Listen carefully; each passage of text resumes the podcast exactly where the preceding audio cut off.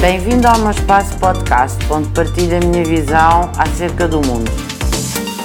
Que a União Europeia tem todos os anos a Semana Europeia da Educação e da Formação Profissional.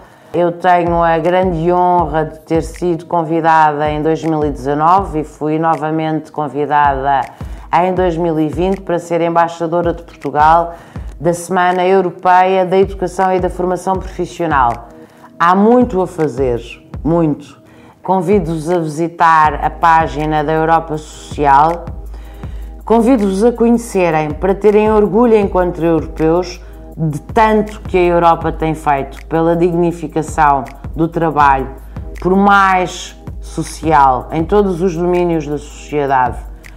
E a formação profissional é absolutamente fulcral para as qualificações dos trabalhadores para o aumento do emprego digno, para mais remuneração, melhor remuneração, melhor qualidade de vida, mais dignidade social e aquilo que vem no Código do Trabalho, que todos os trabalhadores sejam efetivamente dotados dos seus direitos de personalidade, dos seus direitos, liberdades e garantias, tal como está consignado na Constituição da República Portuguesa e do primado para trabalho igual, salário igual. Portanto, há muito a fazer e temos que apostar fortemente na formação profissional.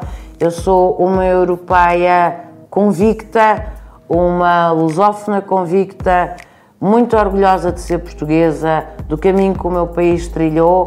Claro que sei que há muito para fazer e por isso estamos cá todos para trabalhar.